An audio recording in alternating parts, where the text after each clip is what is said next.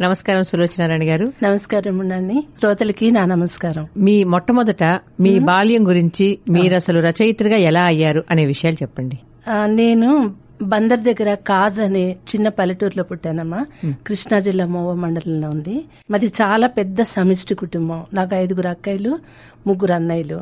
వీళ్ళు కాక మా వదినలు బాబాయిలు పిన్నులు ఇరుగు పొరుగు అందరూ ఉండే పెద్ద చిన్న సైజ్ సంఘంలాగా ఉండేది. నేను మా అమ్మ వాళ్ళకి ఆఖరి సంతానం అవటం వల్ల నా బాల్యం మాత్రం బంగారు బాల్యం అంటారు చూసా అమృతాన్ని అలా జరిగిందనమాట.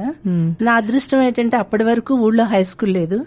జిల్లా పరిషత్ హై స్కూల్ వచ్చింది. నేను మా ఇంట్లో ఫస్ట్ ఇంగ్లీష్ నేర్చుకుని చదువుకునే అమ్మాయి హై స్కూల్కు వెళ్తూ మగపిల్లలు అది కూడా కో ఎడ్యుకేషన్.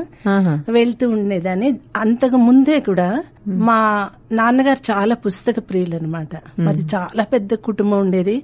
అసలు అంతమందికి మా నాన్నగారు తిండి ఎలా పెట్టేవారో నాకు తెలియదు కానీ నాన్నగారు ఏం చేసేవారంటే మమ్మల్ని ఆంధ్రపత్రిక తర్వాత డైలీ పేపరు చదవమని ప్రోత్సహించేవారు.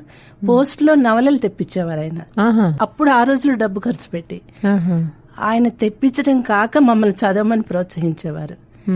నాకైతే అసలు పుస్తకాలు తెలియని వయసు అంటూ నాకు తెలియదు అసలు తెలియదు నాకు. ఎందుకంటే మా ఊళ్ళో చాలా పల్లెటూరు మా ఊళ్ళో రెండు వర్గాలు ఉండేవి ఒకటే కొట్లాడుకునే వాళ్ళు. ప్రోగ్రెస్ ఉండేది కాదు. ఊరికి రోడ్లు ఉండేవి కాదు అసలు. ఊళ్ళో చుట్టుపక్కల చిన్న చిన్న ఊళ్ళకి టూరింగ్ టాకీస్లు వచ్చేవి మా ఊరు వచ్చేది కాదు.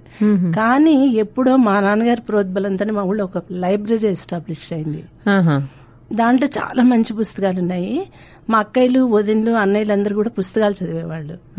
నేను స్కూల్కి వెళ్ళేప్పుడు వచ్చేటప్పుడు స్కూల్కి వెళ్ళేప్పుడు పుస్తకాలు ఇచ్చి వచ్చేటప్పుడు పుస్తకాలు నవలలు వీళ్ళు రాసి ఇచ్చి తెచ్చేదాన్ని.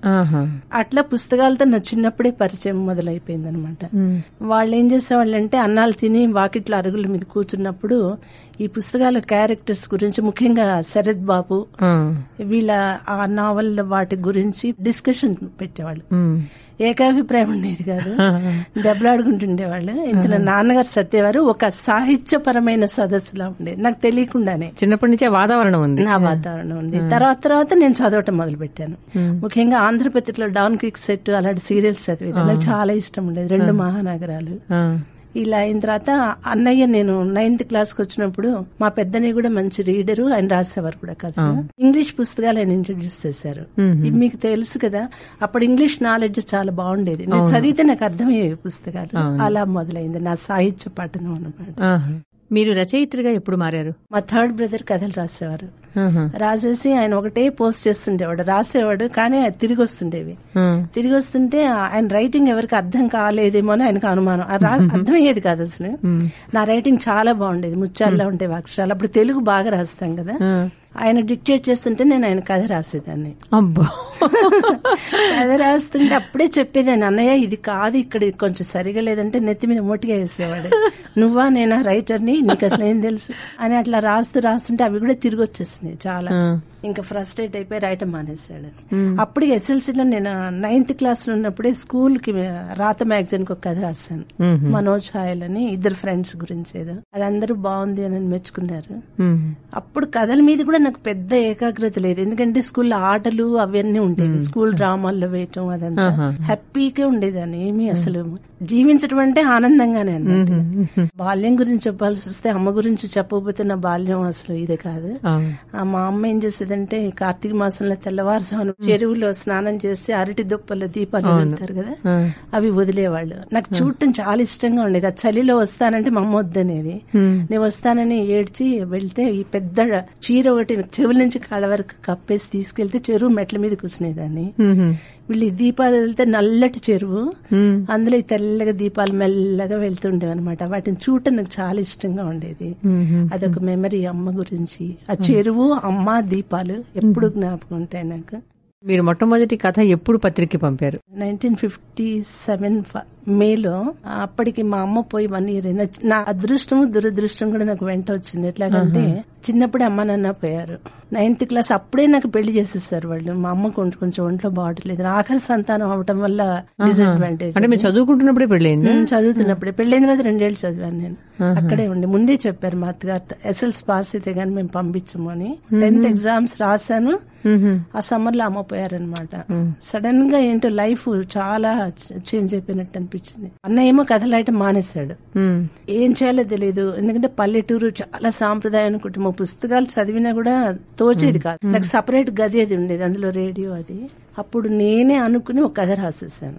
కానీ భయం మళ్ళీ ఎవ్వరికి చెప్పలేదు. అడ్రస్ రాయటం అది మా అన్నయ్య రాసేవాడు కదా. ఆంధ్రపత్రిక వాళ్ళకి పోస్ట్ చేసేసాం కథ. ఒక త్రీ వీక్స్ తర్వాత సడన్గా ఆంధ్రపత్రిక వీక్లీలో కథ పడింది. అంటే వాళ్ళు ఉత్తరం రాయలేదా మీకు? అసలు ఉత్తరం రాయలేదు. వాళ్ళెవరో తెలియదు నాకు తెలియదు నేనెవరో వాళ్ళకి తెలియదు. ఆంధ్రపత్రికలో కథ పడింది. అప్పుడు పెళ్ళయింది కదా అందుకని ఇద్దరు పుడుసులు వచ్చినారని అని పెట్టేసి. సశేషం అనే పెద్ద కథ అది. రెండు వారాలు వచ్చింది. కానీ అక్కడ పెద్ద విషమ పరీక్ష ఎదురైంది నాకు. మా. అక్కయ్యలు వాళ్ళంతా నేను రాయలేదు పొమ్మన్నారు. "ఏ, నువ్వెక్కడ రాస్తావు? ఇది రాధ రాశాడు అన్నయ్య పేరు రాధ అనమాట రాధాకృష్ణ. రాధ రాశాడంటే మా రాధనే లేడు అక్కడ. నాకేమో చాలా ఏడుపు వచ్చేసింది. అసలు నేను రాశాను నాది రా- కాదు పొమ్మంటున్నారు ఇంకా నన్ను అసలు ఎంత ఏడుపు కళ్ళమటి బడబడి నీళ్ళు వచ్చేసాయి. సరే మా అన్నయ్య వచ్చి చెప్పాడు నేను రాయలేదు తనే రాసింది అని. ఇట్స్ థ్రిల్ అనమాట మొదటి కథ ప్రింట్లో చూసుకోవడం. ఎక్కడో పల్లెటూరులో కదా. అది అయితే అందరూ చదివారు అందరూ ఎంత బాగా మెచ్చుకున్నారు బాగుందని. అసలు నాకైతే ఇంకా ప్రపంచంలో అసలు నా జీవితంలో ఇంతకంటే సంతోషకరమైంది ఉండదు అనుకున్నా నేను. అది అయిన తర్వాత ఇంకొక రెండు వారాల తర్వాత ఇంకో అద్భుతం జరిగింది. దానికి మించింది ఏంటంటే ఆ పోస్ట్ మాన్ వచ్చి ఎద్దరు పుడుసులు వచ్చినారని ఎవరు? అని అడిగాడు. అడిగితే నేనే మా అక్కయ్య వాళ్ళు చెప్పారు నేనేనంటే పదిహేను రూపాయలు మనీ ఆర్డర్ వచ్చింది ఆంధ్రపత్రిక నుంచి. It's a great thing. మీ మొట్టమొదటి ఆదాయం. కోటి రూపాయలు వచ్చినా కూడా ఇప్పుడు నాకు ఆ సంతోషం రాదు. దాంతో నాన్నకి నేను జరి పంచులు కొనిపెట్టాను. అమ్మ లేరు కదా. చాలా సంతోషం అనిపించింది. బట్ ఏమైందటే ఆ పదిహేను రూపాయల మనీ ఆర్డర్ నాలో ఆ యంగ్ రైటర్లో ఒక ఆత్మ ధైర్యం ఇచ్చేసింది. ఏంటంటే కథల ద్వారా డబ్బు వస్తుంది అవును. అన్నది పడిపోయింది. అది ఫ్యూచర్లో నేను ప్రొఫెషనల్ అవటానికి నాకు బాగా పనికొచ్చింది. అది బేస్ అయిందని అనుకుంటున్నా. ఆ మనీ ఆర్డర్ రాకపోతే బహుశా నాకు ఇంత ప్రొఫెషనల్ అయ్యి ఉండేదాన్ని కాదేమో. ఉండొచ్చు. కరెక్ట్. ఎందుకంటే పుస్తక రచన ద్వారా సంపాదించడం అదే ప్రొఫెషన్గా పెట్టుకోవడం అనేది చాలా తక్కువ మంది చేశారు తెలుగులో. మన రచయితలందరూ వేరే ఉద్యోగాలు చేసుకుంటూ రాసిన వాళ్ళు. అక్షరం నేర్చుకున్నాను. అక్షరం మీదే బతకడం అక్షరం మీద పేరు డబ్బు. పేరు డబ్బు కన్నా ఆత్మానందం సంపాదించడం అనేది చాలా విశేషం. అది నాకు పుష్కలంగా లభించింది. వివాహం అయిన తర్వాత వాతావరణం ఆ ఇంట్లోని పనుల వల్ల మీ రచనకు ఆటంకాలు రాలేదా? లేదు. అక్కడ కూడా ఏమైందంటే అది అత్తవారింటే మా హస్బెండ్ ఒక్క ఓన్లీ సన్ అనమాట. పొలాలు ఉండేది. మా అత్తగారికి నేను చాలా ఇష్టంగా ఉండేదాన్ని. తర్వాత మా హస్బెండ్ వాళ్ళ అక్క ఇక్కడ హైదరాబాద్లో ఉండేవారు రావడం రావడం నేను హైదరాబాద్ వచ్చేసాను. చదువుకోవాలని ఉండేది. అప్లికేషన్స్ అవి తెస్తే కొన్ని దీని వల్ల కుదరలేదు. తర్వాత నాన్న పోయారు అప్పుడే. అమ్మ నాన్న అంతకుముందు మా అమ్మమ్మ పోవటం. ఆ, లోపల ఏదో వెలితి దుఃఖం కానీ బయట పెట్టకుండా లోపల లోపల ఉండేదాన్ని. కానీ అక్కడే కథలు నేను రెండు మూడు రాశాను మా ఊళ్ళోని కాజులోని. అప్పటికి రైటర్గా ఎస్టాబ్లిష్ అయిపోయాను నేను. ఆంధ్రపత్రిక చాలా పాపులర్ అప్పుడే ఈ కథ బాగుందని ఎవరో రీడర్స్ ఉత్తరాలు రాశారు. తర్వాత ఇక్కడికి వచ్చిన తర్వాత మళ్ళా ఒకటి రెండు కథలు మెల్ల రాశాను అనమాట మెల్లమెల్లగా అమ్మ నాన్న అమ్మమ్మ పోయిన ఆ వెలితిలోకి పాఠకులు వచ్చారు. వాళ్ళ అభిమానంతో నేను మళ్ళీ తేరుకున్నట్టయింది.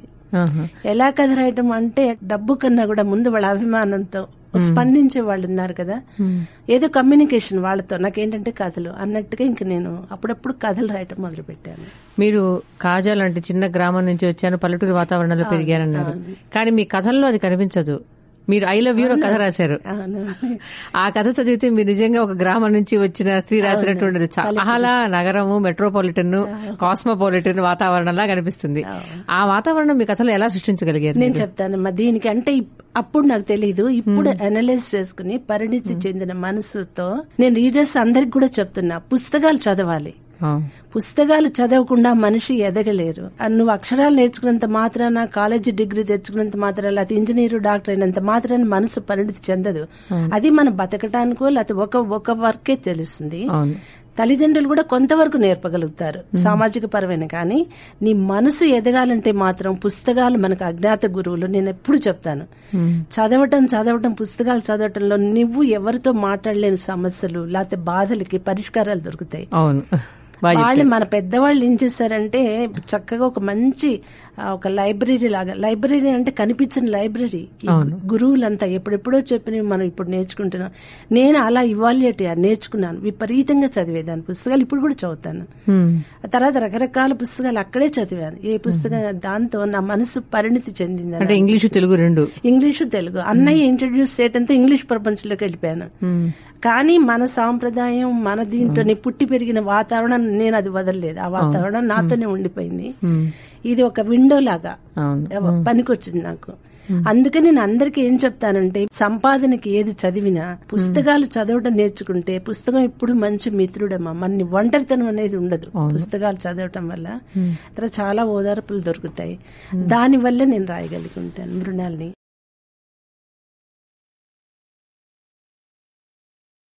ఈ శీర్షికలోని అన్ని భాగాలను వినడానికి దాసు భాషితం యాప్ను ఇప్పుడే డౌన్లోడ్ చేసుకోండి. లింకు డిస్క్రిప్షన్లో ఉంది. ప్రపంచవ్యాప్తంగా తెలుగువారు ఇష్టపడే అతిపెద్ద తెలుగు శ్రవణ పుస్తకాల యాప్ దాసు భాషితం ఎంతో ఉచిత కాంటెంట్తో పాటు సాహిత్యం సైన్స్ అద్వైతం ద్వారా వ్యక్తిగత వృత్తిపర ఆధ్యాత్మిక ఎదుగుదలకు సోపానం కావడం దాసు భాషితం ప్రత్యేకత. మరిన్ని మంచి శ్రవణ పుస్తకాల కోసం దాసు భాషితం యాప్ను Google Play Store Apple App స్టోర్ల నుండి నేడే డౌన్లోడ్ చేసుకోండి.